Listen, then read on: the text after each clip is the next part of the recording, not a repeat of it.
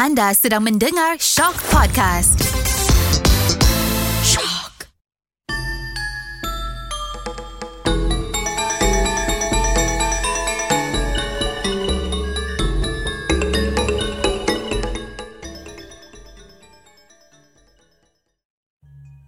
Kisah Putri Gunung Ledang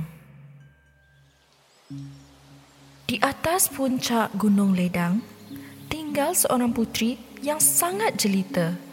Dia dikenali sebagai Putri Gunung Ledang. Namun, Putri Gunung Ledang bukanlah tinggal keseorangan di atas gunung itu. Dia ditemani oleh para-para dayang yang menjadi teman dan pembantu setianya. Kononnya turut terdapat seorang nenek kebayan yang tinggal bersama-sama dengan mereka. Segelintir penduduk di beberapa buah kampung berhampiran kaki Gunung Ledang sering mendaki gunung itu. Sekali sekala mereka terserempak dengan Putri Gunung Ledang. Hal ini demikian kerana Putri Gunung Ledang sering memberikan pertolongan apabila mereka tersesat jalan ataupun ditimpa sesuatu kesusahan. Oleh itu, nama Putri Gunung Ledang menjadi sebutan dan termasyur ke mana-mana sahaja.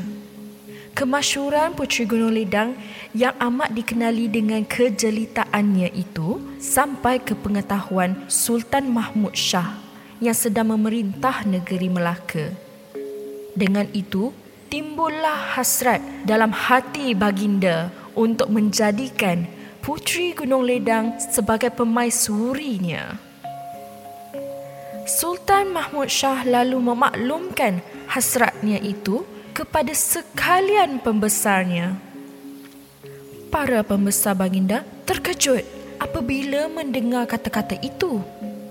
Namun, masing-masing hanya berdiam diri kerana tidak berani menegur kehendak Sultan Mahmud. Malahan, Datuk Bendahara juga tidak berani bersuara apa-apa. Bukanlah mudah untuk mencari Putri Gunung Ledang itu kerana bukan semua orang bertuah dapat bertemu dengannya. Fikir Datuk Bendahara dalam hatinya. Namun, apalah daya bagi Datuk Bendahara? Beliau tahu Sultan Mahmud sangat bengis orangnya dan pantang dihalang segala kehendak hatinya. Jika ada sesiapa yang ingkar, mautlah padanya. Terpaksalah beliau memilih dan menentukan beberapa orang daripada kalangan pembesar istana untuk pergi mencari dan meminang Putri Gunung Ledang. Datuk Bendahara memilih Tun Mamat sebagai ketua. Tidak ketinggalan, beliau turut memilih Datuk Sang Setia supaya ikut serta dalam rombongan itu. Beta mahu Datuk Laksamana Tun Tuah turut pergi bersama-sama. Titah Sultan Mahmud. Laksamana Hang Tuah tidak ingin menderhaka kepada Sultan. Beliau tetap patuh pada titah itu. Ampun tuanku, titah tuanku tetap patik junjung.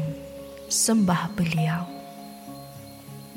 Sukacitalah hati Sultan Mahmud bukan kepalang apabila mendengar sembah laksamana Hang Tuah.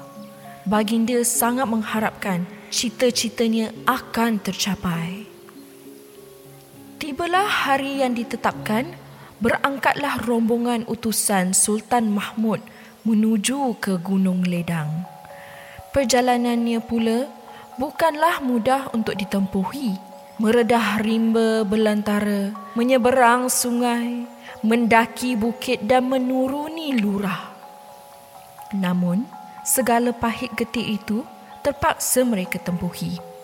Akhirnya, mereka tiba di sebuah kampung berhampiran Gunung Ledang itu. Terceganglah orang kampung apabila mengetahui bahawa rombongan itu adalah utusan daripada Sultan Melaka yang datang untuk meminang Putri Gunung Ledang. Namun, tiada seorang pun daripada kalangan orang kampung itu yang berkesanggupan untuk menolong mereka. Bukan kami tidak ingin membantu, ujar penduduk kampung. Kami sendiri tidak mengetahui di manakah sebenarnya tempat tinggal Putri Gunung Ledang di atas gunung itu? Putri Gunung Ledang itu mungkin seorang putri bunian. Sebab itulah tempat kediamannya tidak diketahui oleh siapa pun. Sampuk yang lain pula. Terpaksalah rombongan itu meneruskan usaha untuk mencari sendiri Putri Gunung Ledang. Jikalau mereka pulang tanpa sempat bertemu Putri Gunung Ledang, nescaya murkalah Sultan Mahmud. Mereka pun lalu meneruskan perjalanan ke kaki Gunung Ledang.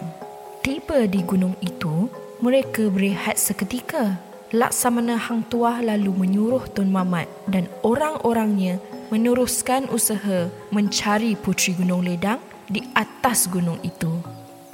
Pergilah orang kaya Tun Mamat bersama-sama dengan yang lain untuk mencari Putri Gunung Ledang. Biarlah hamba dan Datuk Sang Setia menunggu di kaki gunung ini, kata Laksamana Hang Tuah.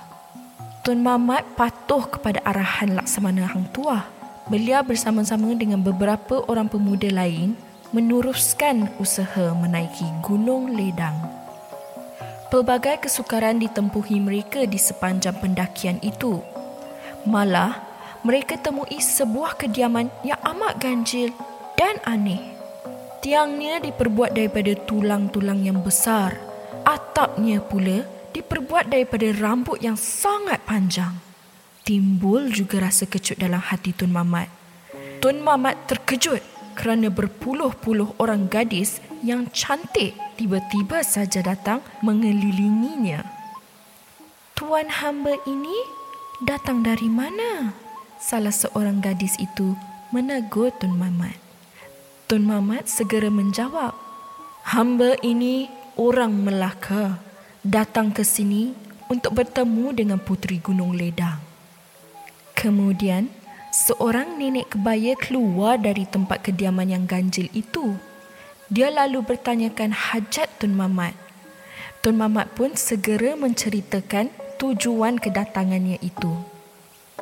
Patik akan tanyakan kepada Tuan Putri Gunung Ledang sama ada dia bersetuju atau tidak menjadi permaisuri Sultan Melaka. Ujar nenek kebayan dia segera berjalan masuk ke dalam kediaman itu semula. Tidak lama selepas itu, nenek kebayan itu muncul semula. Dia segera memberitahu Tun Mamat bahawa Putri Gunung Ledang bersetuju menjadi permaisuri Sultan Melaka. Sekiranya Sultan Melaka dapat memenuhi semua syarat peminangan yang dikehendaki. Apakah syarat-syarat peminangan itu? Kata Tun Mamat yang ingin tahu. Kemudiannya, nenek kebayan pun menjelaskan. Syarat-syaratnya ialah Sultan Melaka hendaklah membina sebuah jambatan emas dan sebuah jambatan perak dari Melaka ke Gunung Ledang ini. Tujuh tempayan air pinang muda dan tujuh tempayan air mata anak darah. Tujuh dulang hati nyamuk dan tujuh dulang hati hama. Serta semangkuk darah raja muda Melaka. Terpegunlah Tun Mamat selepas mendengar segala syarat peminangan itu. Sejenak, tiadalah beliau berkata apa-apa pun. Berdasarkan syarat peminangan yang ditetapkan itu, Tun Mamat dapat menduga bahawa Putri Gunung Ledang tiada berkenan untuk menjadi permaisuri kepada Sultan Melaka. Tanpa berlengah lagi, Tun Mamat segera turun ke kaki Gunung Ledang. Laksamana Hang Tuah dan Datuk Sang Setia masih menunggu di situ. Kawan-kawannya yang hilang dulu juga sudah berada di situ. Tun Mamat segera menceritakan kisah yang dialaminya itu kepada Laksamana Hang Tuah. Orang kaya dapat bertemu sendiri dengan Putri Gunung Ledang itu? Laksamana Hang Tuah bertanyakan kepada Tun Mamat. Tidak, tidak. hamba hanya berpeluang bertemu dengan nenek kebayan sahaja, jawab Tun Mamat. Nenek kebayan itulah sebenarnya Putri Gunung Ledang. Dia sengaja menyamar sebagai seorang perempuan tua, ujar Laksamana Hang Tuah. Termenunglah Tun Mamat sejenak setelah mendengar kata-kata Laksamana Hang Tuah itu. Tun Mamat sama sekali tidak menduga bahawa beliau rupa-rupanya telah bertemu dengan puteri Gunung Ledang itu. Kalaulah hamba tahu nenek kebayan itulah sebenarnya puteri Gunung Ledang, nescaya hamba akan tangkap dan bawa pulang ke Melaka, kata Tun Mamat dengan rasa kesal. Laksamana Hang Tua dan Sang Setia tertawa mendengar kata-kata Tun Mamat itu mereka segera berangkat pulang ke Melaka. Tiba di istana Melaka, mereka segera menghadap Sultan Mahmud. Tun Mamat pun lalu menyembahkan kepada Sultan Mahmud akan segala syarat yang telah ditetapkan oleh Puteri Gunung Ledang. Terpegunlah Sultan Mahmud mendengar segala syarat pinangan itu.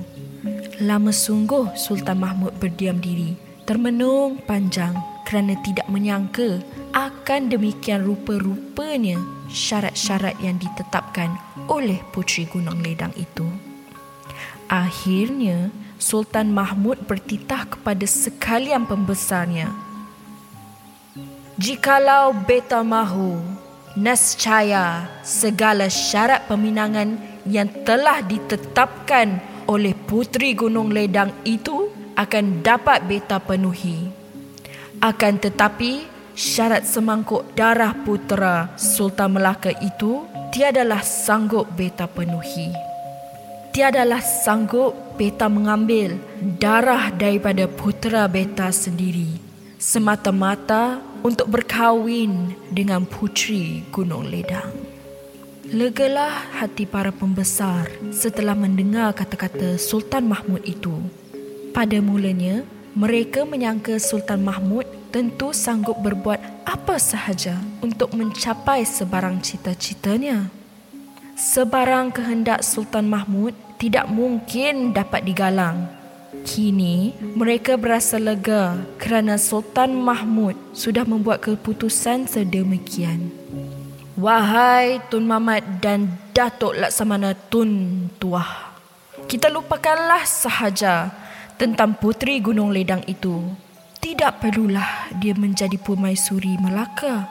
Biarlah dia tetap tinggal di atas puncak Gunung Ledang itu. Ujar Sultan Mahmud. Tun Mamat, Laksamana Hang Tua, Datuk Sang Setia dan Datuk Bendahara tersenyum panjang. Sejak itu, tiadalah Sultan Mahmud menyebut nama Puteri Gunung Lidang. Malah, baginda melarang orang Melaka pergi ke kaki Gunung Ledang semasa hayat hidupnya. Salah sebuah pantun yang pernah diungkapkan oleh Puteri Gunung Ledang dan dayang-dayangnya tinggal menjadi sebutan orang di sepanjang zaman sampailah sekarang. Dang Nila memangku puan, lemak sisik ikan pedada. Adakah gila bagimu tuan? Burung terbang dipipiskan lada. Kisah Puteri Gunung Ledang amat popular dengan syarat-syarat yang telah ditentukan oleh Puteri Gunung Ledang kepada Sultan Mahmud iaitu sebuah jambatan emas dari Gunung Ledang ke Melaka, sebuah jambatan perak dari Melaka ke Gunung Ledang, tujuh dulang yang diisi hati nyamuk, tujuh dulang yang diisi hati hama, tujuh tempayan yang dipenuhi air mata anak dara, tujuh tempayan air pinang muda dan semangkuk darah Raja Muda Melaka. Namun, peminangan itu akhirnya gagal dan Sultan Mahmud telah mengumpah niatnya untuk memperistrikan Puteri Gunung Ledang kerana tidak sanggup untuk menumpahkan darah putranya semata-mata untuk mengawini putri Gunung Ledang. Jadi, itulah kisah Putri Gunung Ledang.